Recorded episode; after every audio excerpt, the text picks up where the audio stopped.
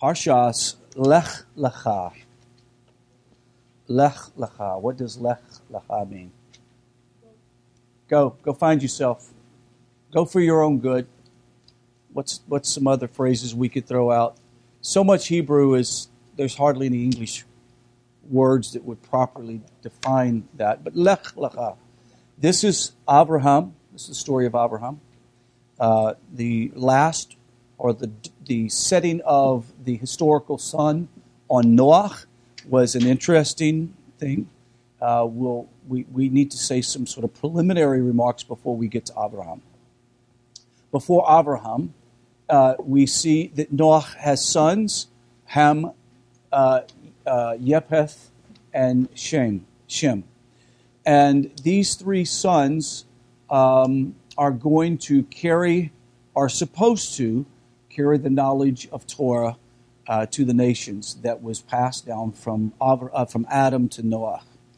Uh, Ham ends up getting in the bad situation of doing something really irresponsible.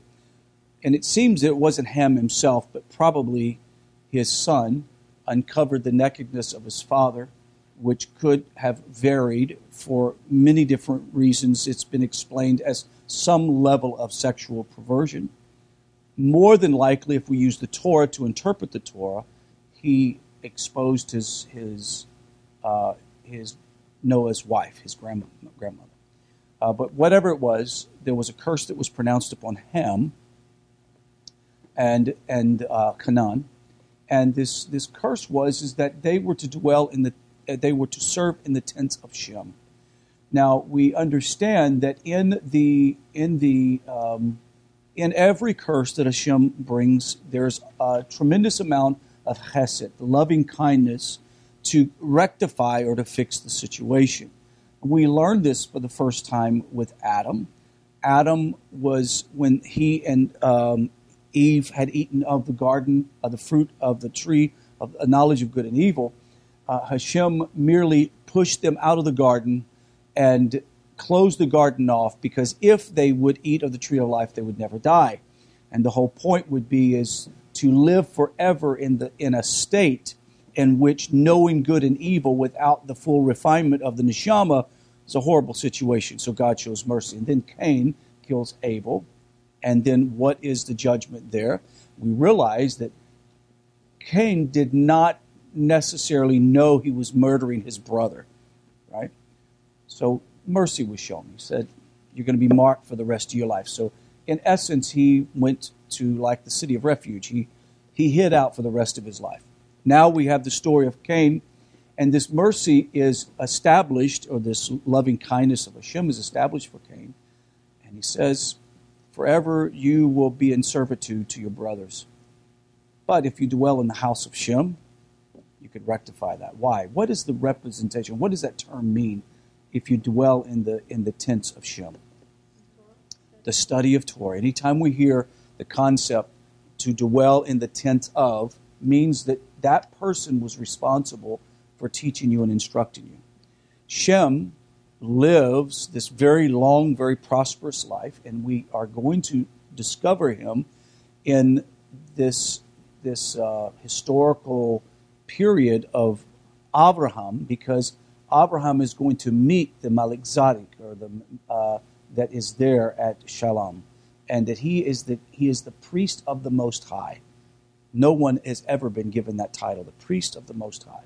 So he was like a priest. He was offering offerings to to Hashem, and he was guiding people and teaching them the universal laws of the Torah that were passed down from Adam, and that is where Noah, I mean, uh, where Abraham received his instruction in the Torah and received his guidance in the Torah. And later on, Yaakov did the same thing. And so in the text, we, we talked about it right before. I think Charlie had a question. Uh, chapter 10, verse 20, 26 uh, is the um, 25. Eber uh, is also the person that took over the Academy of Shem.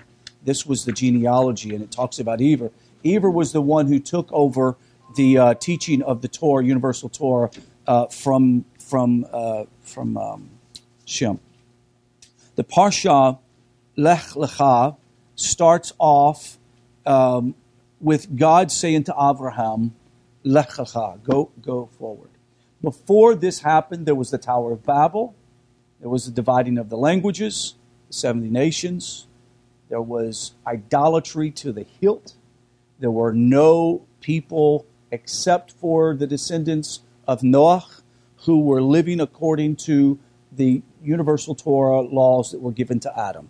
They were the only people that were living this sort of righteous life. Abraham, being influenced by a father who was a pagan idol maker, right? And being a pagan idol maker, uh, Avram, Abraham uh, had Avram at the time, um, really did want to know Hashem, really wanted to connect to the God of the universe, and he was well enough uh, uh, uh, sort of raised in an environment of the knowledge of there being one God to know that this this was something's just not right about the whole idol worship stuff. The story of the midrash says that Abraham one day is tending his father's shop. You guys will remember this, and he decides to take an axe or a hammer or some blunt object to all the idols. And then when his father comes home, he says, What happened? And he says, this God right here came in and smashed all the other gods. And his father said, That's impossible. They don't, they don't do this. They're, they're just inanimate objects. Right? And Abraham was like, Ah, I got you. But there was a test of Abraham. What was that first test that he had? First test, according to Midrashic sources, is Abraham was arrested by the king uh, for his rebellion against idolatry and uh, is threatened to be put into a fire. He refuses to recant his attitude toward idolatry and his, his testimony of Hashem. And so he's thrown in the fire. When he's thrown in the fire, what happens? He doesn't burn, and he is able to then escape because they obviously let him live. If he could live through the fire, he would live. So those were the first, uh, the first test. It says here in the, in the, Mishnah that the first and second test states that Abram was tied, uh, tried by ten tests. This is found in Avos 5 3.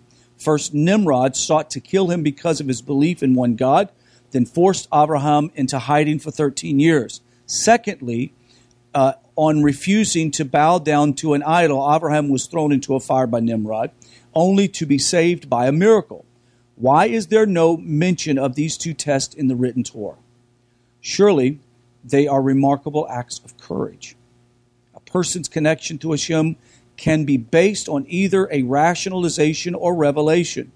If a person's worship is essentially rational, it is bound by human limitations. A person who serves God based on divine revelation enjoys an unlimited form of worship, since the parameters are determined by God, who is unlimited. For this reason, Judaism is based on the latter approach. Consequently, Abraham's first two tests were omitted from the written Torah, the most fundamental text of Judaism, since they preceded God's first revelation to Abraham, the system on which Judaism is based. What is the difference between Abraham and Noah?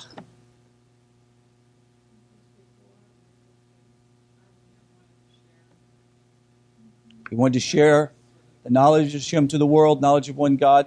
Noah did what he was told to do. Now, if you remember the class that uh, Ara did, Thursday, he mentioned the fact that um, that Noah was felt secure in the teva, in the ark. It was a comfortable place. He didn't do any more than what God asked him to do. He did exactly what Hashem asked him to do. He didn't pray for anybody else. He only took care of his family. Now he was very dedicated to the mitzvah. The teva means word, so the idea is he was committed in, and davening or prayer and um, and um, and Torah, the knowledge of Torah, the knowledge of the mitzvahs. But it was all about him and his family, not about anybody else. Noah is gives us an understanding of the world of the Noahide. Follow me. The world of the Noahide is a person who comes and who is not like the rest of the world. They're not idolaters. They listen to God, they hear the voice of God, but they're just satisfied with the Sheva mitzvot, don't want to bug me with any more. Just I'll do the Sheva Mitzvot and I'm happy. I love Hashem and I'll do his purpose. Whenever he asks me to do something, I'll do it, but I'm satisfied with this. That's why Noach has this whole concept of the Noahide laws. He was given seven laws to do his descendants.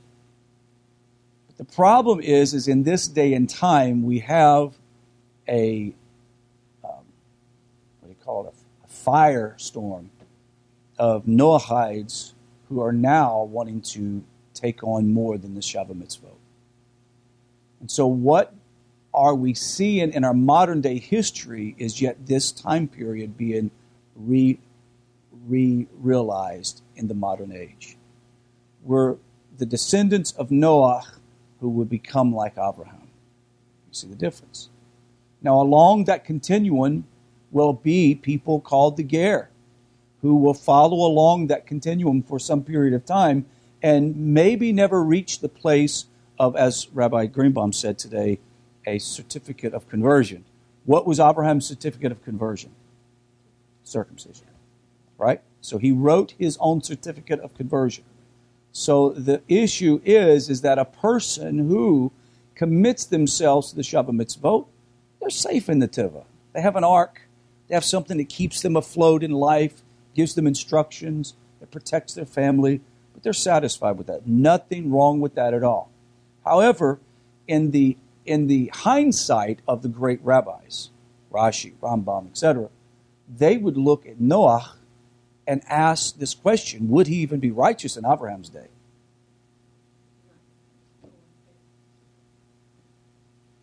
I take a little different look at that because it doesn't matter. Hashem said he was righteous. Regardless of what the sages say, in hindsight, you look back and go, oh, you know, compare, you know, if he was living in the same town with Abraham, would he really be considered righteous? The point is, it doesn't matter what I think. Hashem said he was righteous in his generation.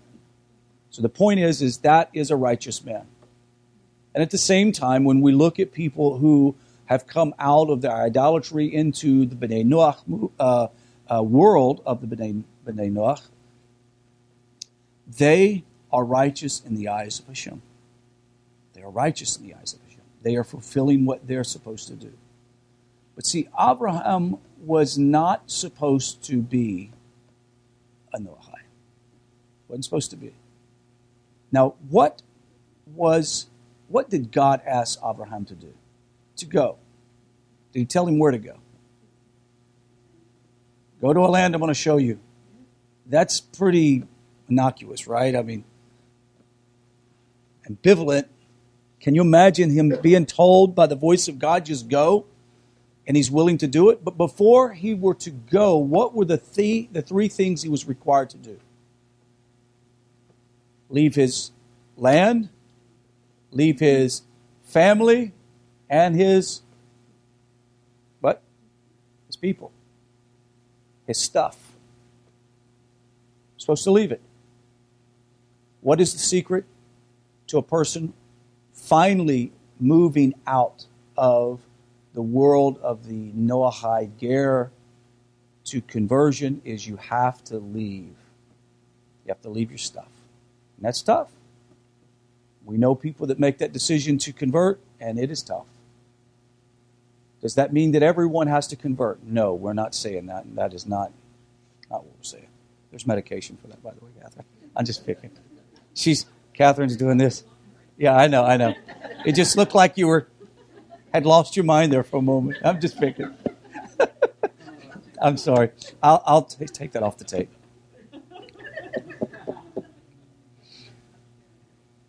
So he's asked to do three things.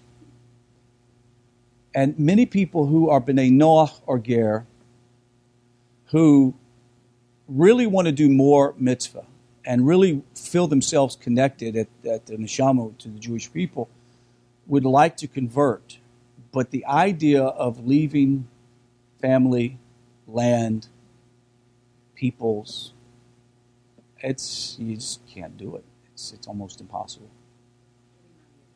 It's getting out of your comfort zone.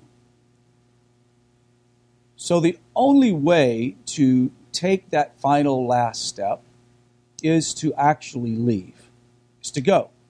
Go, involve yourself, connect yourself. But at some level, I do believe that the Ger Tzaddik or the Ger Toshav, person, or Ger Tzaddik, person who really becomes a righteous Ger, takes on the mitzvahs of Hashem, knowing they're doing it without having to feel obligated. Uh, it's they're a volunteer in what they're doing. In their process of doing this, they are in essence doing the same thing. Because to take on those mitzvah in your culture, you are isolated. You are no longer part of your culture. In many aspects, your family disowns you. Your family doesn't want to have anything to do with you. They think you're crazy, right? And and the big one is when you leave your idolatry. Sorry about that. That was the evening prayer time. My phone notifies me of prayer. I'm sorry. So anyway, um, so you have to leave those things and in, in essence, really, the, the B'nai Noach or the Ger ends up doing that at some level, right? It is about cutting your way off. Now, why are those three things so uh, such uh, an impediment to one finding themselves in the purpose of Hashem? Let's first talk about family. They can influence you. All of these can influence you. That's the issue. All of these, your family can influence you, your culture can influence you the society you live in, like, uh, but everybody else doesn't do this or do that. Say again? And your things. I mean, the power of being in a, frum community is amazing because it just, there's, it, it is so much easier to live a, an Orthodox life in community. It's almost impossible outside of that community. And so many of us realize that, and that's why there is that struggle of what do I do? Do I move? When do I not move, etc.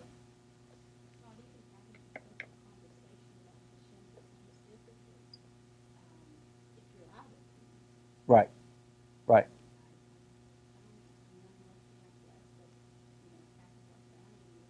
Oh, you guys have an amazing, yeah. Right. That, that's that's amazing. I don't I don't know that any of us have that with our families. So it's it's an incredible blessing.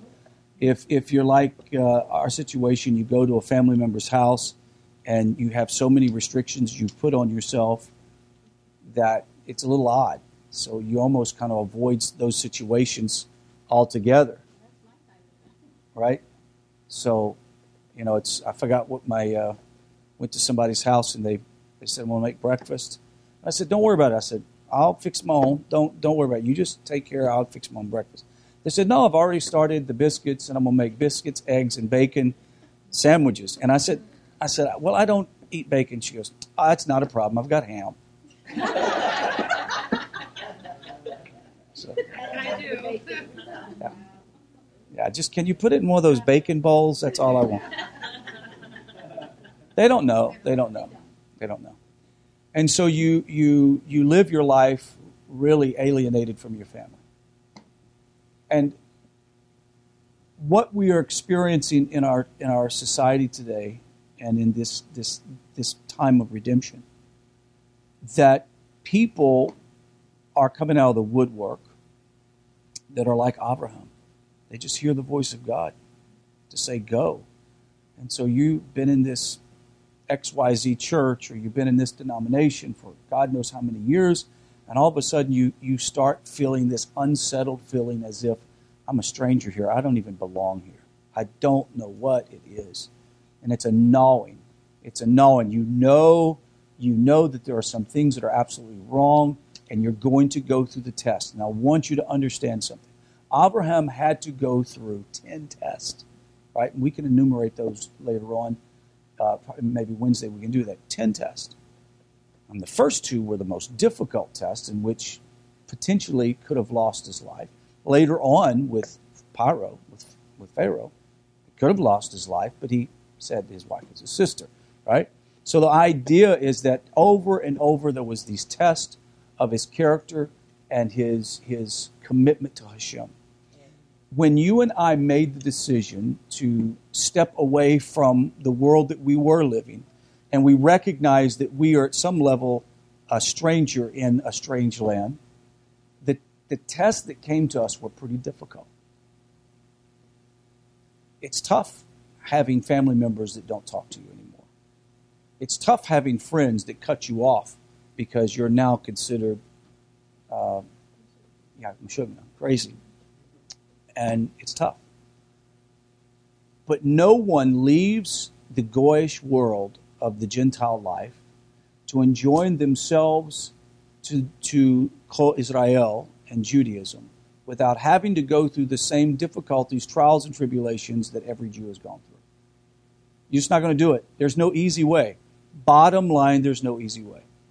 And I don't believe that Judaism has, even if they, I believe that if Judaism ironed out all the kinks in the conversion process, didn't have any. You show up, go through the beis din, they look at you, look at your past, boom, they stamp your record, you're converted. Go down to the mikveh and get. Even if they took all those out, your personal life will be fraught with difficulties. Why? Because that is the that is the way the Jewish neshama becomes refined is through difficulties and tests.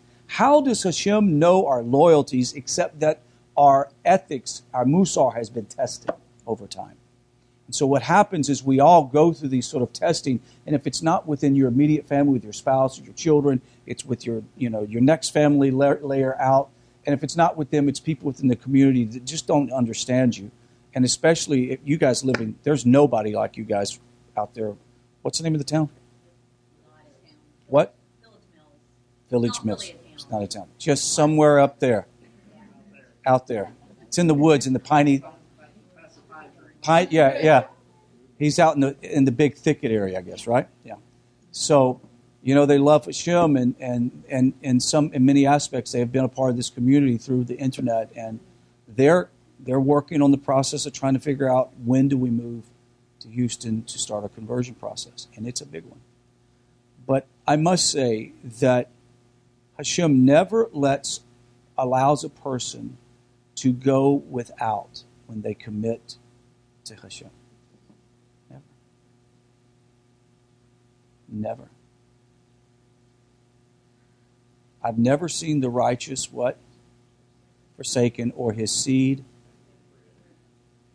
Melech David. King David writes these words. The righteous will never be forsaken. So all we have to contend with is how do I continue to live at the highest level of holiness and righteousness before Hashem. He says here, he tells uh, uh, Abraham this. He says, for your own benefit, lech lecha, for your own benefit, leave from your land, your birthplace, and your father's house to the land which I will show you. The benefit is to our favor that we separate ourselves from the world and a strange land. It is to our benefit when we start going, I don't want that influence. The problem is, is you can't keep your feet in both worlds and not expect to be affected heavily by it, right? So he says, I will make your name great. Now, how does he end up making his name great? He adds a letter to Abraham's name it's not Avram, it becomes Avraham, right? So he adds this letter. He says, And you will bless, you will bless, and I will bless those who bless you. There is an added commentary by Onkelos who says this I will make your name great, and you will have the power uh, to bless other people. And I will bless those who bless you, I will curse any person that curses you. All the families of the earth will be blessed. Their children to be like you. You, you, Abraham. Abram left as God told him, and Lot went with him. Abram was 25 years old when he left Haran. Avram took Sarai, Sarai, his wife, and Lot, his brother's son, all the possessions in which they had acquired and the people and they had converted in Haran, and they departed and headed for the land of uh, Canaan.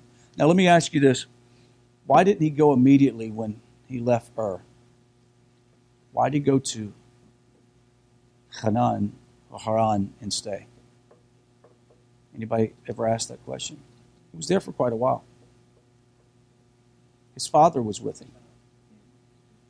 His father was with him.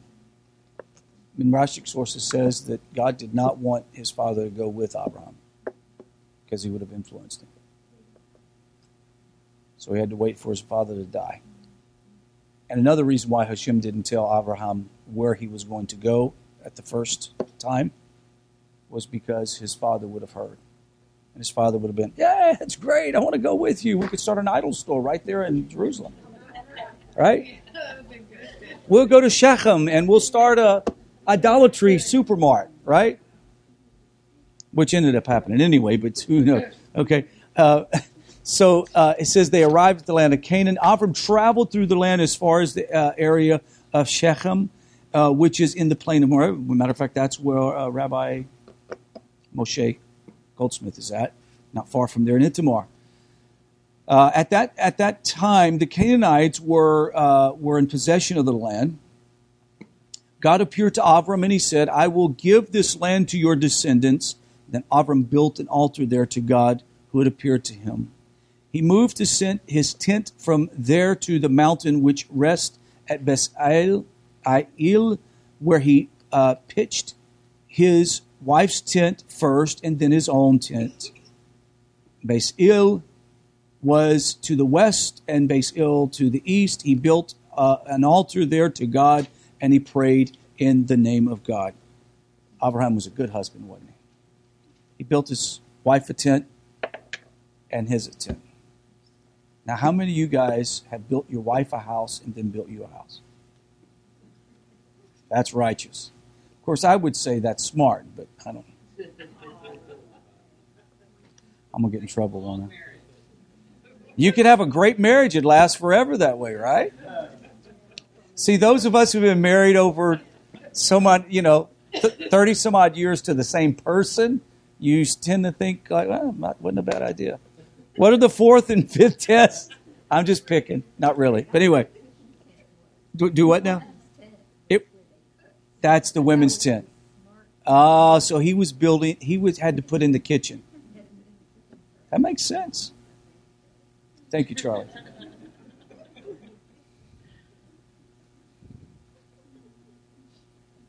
Yeah, the way to a man's heart is his stomach. That's why Hashem is so strong about kosher, right? Yes, ma'am.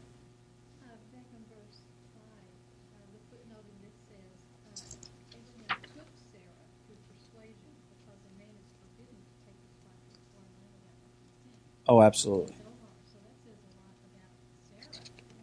Right. Absolutely. And you know what? It's possible that that she was part of the reason why they didn't immediately go. Who knows? I mean, we, we don't know. According to the Masoretic text, the term his tent is written uh, at, with the olive hay, lamed hay, which can be read her tent. First, he pitched his wife's tent and after his own. Interesting, the reason why they got that whole idea that he pitched her t- tent first. How does Rashi know that Abraham erected his wife's tent before his own?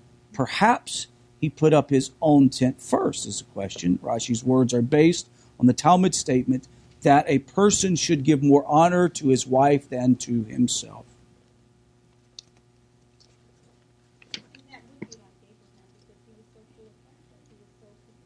Right. Yeah, he couldn't. He couldn't have thought. I. I couldn't imagine not taking care of my spouse first. Any man would be hopefully that way.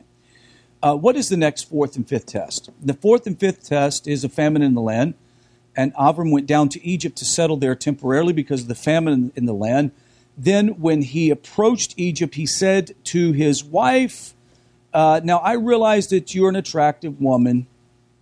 Some of the Midrashic sources says she was a very beautiful woman in a world of beautiful people. And that when she was with the Egyptians, the women weren't that weren't that pretty. They were kind of ugly, and so she was going to be really beautiful. So think about that. She was a beautiful woman with beautiful people. That's why in Ur, she was an average woman. She goes to Egypt, and it's like, whew, she is an amazing looking woman.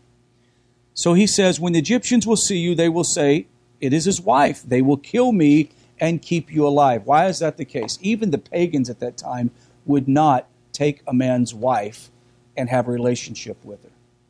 But they would kill you and then take your wife. Right? So they had, what, what do they call it? They, do have some moral somewhere, right?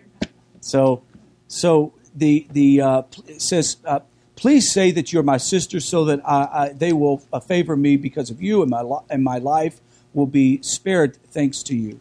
So it happened, and then Avram came to Egypt, and the Egyptians saw the lady was very attractive. Uh, ministers saw her, and they praised her among themselves, and she was uh, that she was fit for Pharaoh. I mean, obviously, she was such a beautiful woman. All of the worker bees around and the people that were there were going, "This should be a queen. She is a queen, right?" The, uh, the lady was taken from the house of Paro. She, he uh, bestowed gifts on Abraham because of her. So Abram uh, had flocks, cattle, donkeys, manservants, maidservants, she donkeys, and camel, camels. God uh, afflicted Pharaoh and his household with a severe disease because of Abraham's wife. Abraham's wife, according to Midrashic sources, prayed to an angel and asked the angel to afflict Paro so he doesn't touch her. Smart move. Paro summoned Avram and said, "Have what have you done to me? Why did you why didn't you tell me that she was your wife? Why did you say she was my sister, causing me to take her as a wife for myself? Look, here is your wife. Take her. Go." Boy, does it sound familiar? This happens 400 some odd years later, right? Paro gave men's orders to protect Avram. They escorted him and his wife and all their possessions. The next, say again? And yeah, including her slave. So not only did he go into Egypt uh, in a desperate situation to save his life, but he left there a richer, wealthier man. So, in, in essence, we are discovering that a person that truly does lech lecha, listens to the voice of God, and, and, and heads off. We don't know where we're going, do we? When you first started this journey, did you have any idea that you would be here? No way. No possible way. Same here. I mean, I couldn't even I couldn't have even fantasized about this and figured it out. So the idea, and I, I used this term uh, a couple of weeks ago. You may or may not have, uh, you call it, um, inner tube down a river, right? Go in West Texas and beautiful rivers get on an inner tube and just float. Let the river take you. In essence, lech lecha is allowing the river of Hashem to carry you. You, you only must concern yourself with staying on the floating device. And what is the floating device in our life? It's the Torah, it's prayer, it's a commitment to, to stay, keep a stable life. Hashem will guide you at the right place at the right time some things are going on this this this week, and Ira and I were talking about it, and I asked him, you know, if he was concerned about it. I, I can't say it on, on the on the camera, but well, I'll tell you later. And and he, I, I, t- I told him, says I can't be concerned about anything anymore because Hashem is in complete control of our lives, complete control. I mean, absolutely complete control. There is no doubt in my mind and if I ever find myself where things are spiraling out of control, where I at some level begin to lose my confidence that Hashem is in control, then I need to ask myself, am I truly, am I truly lech lecha? Am I truly going for my own benefit to go find where God wants me to be? Because since I started this place of my life for the last few years, unbelievable. Unbelievable how Hashem has brought us this far. And I was reminded of um, uh, Shabbos. We're all in here and it's noisy and kids are playing and everybody's having fun. And we go off into the side room to look at the Torah scroll. And there was, I don't know, eight, seven or eight people in there. And it was almost as if they had entered into the king's chamber. No one was talking loud. Everybody very respectfully stood there and looked at the Torah scroll, and some would touch the the cloth, the, uh, the cover, and to look at that level of reverence and respect for the word of Hashem was so rewarding. We're living in a world where no one has respect for authority. And for sure, there are cultures in religion, both Judaism and in Christianity, who have no reverence for the word of Hashem. None. Because they have relegated it to not even being important in their life. Right? There are whole cultures of religious thought that says that the Torah was for Moshe, and not even sure whether Moshe had anything to do with it. So we're living in that culture right now. I want to do one more uh, thing before we close on this, and I want to talk about Abraham and Lot parting company. And then we're going to pick up on God's promise uh, to Abram about the land, and we're going to talk about on Wednesday the covenant that God made with Abraham. What was that covenant? And we're going to talk about some of the misconceptions that are taught in Christianity about that covenant versus what Jewish thought is about that covenant. It's going to be an interesting idea. But let's talk about uh, Abraham and Lot for a moment.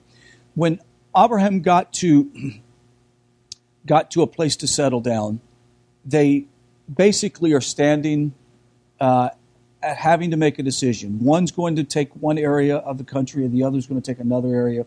You know, maybe there was issues, and well, we do know there was issues between their herds, right? They were having problems with the mixing of the herds. So the best thing was for them to get some land separation. Where does Lot decide to settle? In the best land, Sodom and Gomorrah. Right? Oh boy, this is the lesson that I have to talk. It's about me, right? And it's about all of us, I guess, but I have to think about this. In our journey to Lech Lecha, sometimes the best places are not the best place. Follow? Sometimes the best place that would benefit you materialistically, socially, emotionally, is not necessarily the best place spiritually for you to be. And so, in our journey to fulfill what Hashem has asked us to do, and that is go for your own benefit, you're not doing this for me, you're doing this for you. I mean, this is something we have to realize is that Hashem didn't call Abraham out of Ur of Chaldees to make Abraham miserable and to try to go search for, uh, you know, for an invisible God. That was not the situation. Abraham already believed in Hashem and heard the voice of God. Abraham already had a connection to Hashem. But why in the world would Abraham leave why would he leave without a promise? God didn't promise him anything until he asked him to leave. And then he didn't actually give him the covenant until he was gone and in the land. He knew, he knew something. What did he know? It wasn't necessarily what he knew, it was who he knew. He had confidence in Hashem. And that is the difference between a person who has committed their life in connection with Hashem and a person who's on the peripheral of a relationship with Hashem. He was confident that if Hashem said to do it, it was going to pay off. It's just that's just bottom line. Hashem's going to pay off. It's going to work out. I may not. It's going to be a little odd and uncomfortable, but we never really hear Abram, Abraham complain. Not one time does he complain about his circumstance. This is a guy who circumcises himself and then sets outside of his tent waiting on guests to show up. That's the, uh, that's the man, right? Real man, right? But this is a man committed. So when we see this, what does Abraham do? Abraham clearly could have chosen that other land, that place where Lot went. God would provide.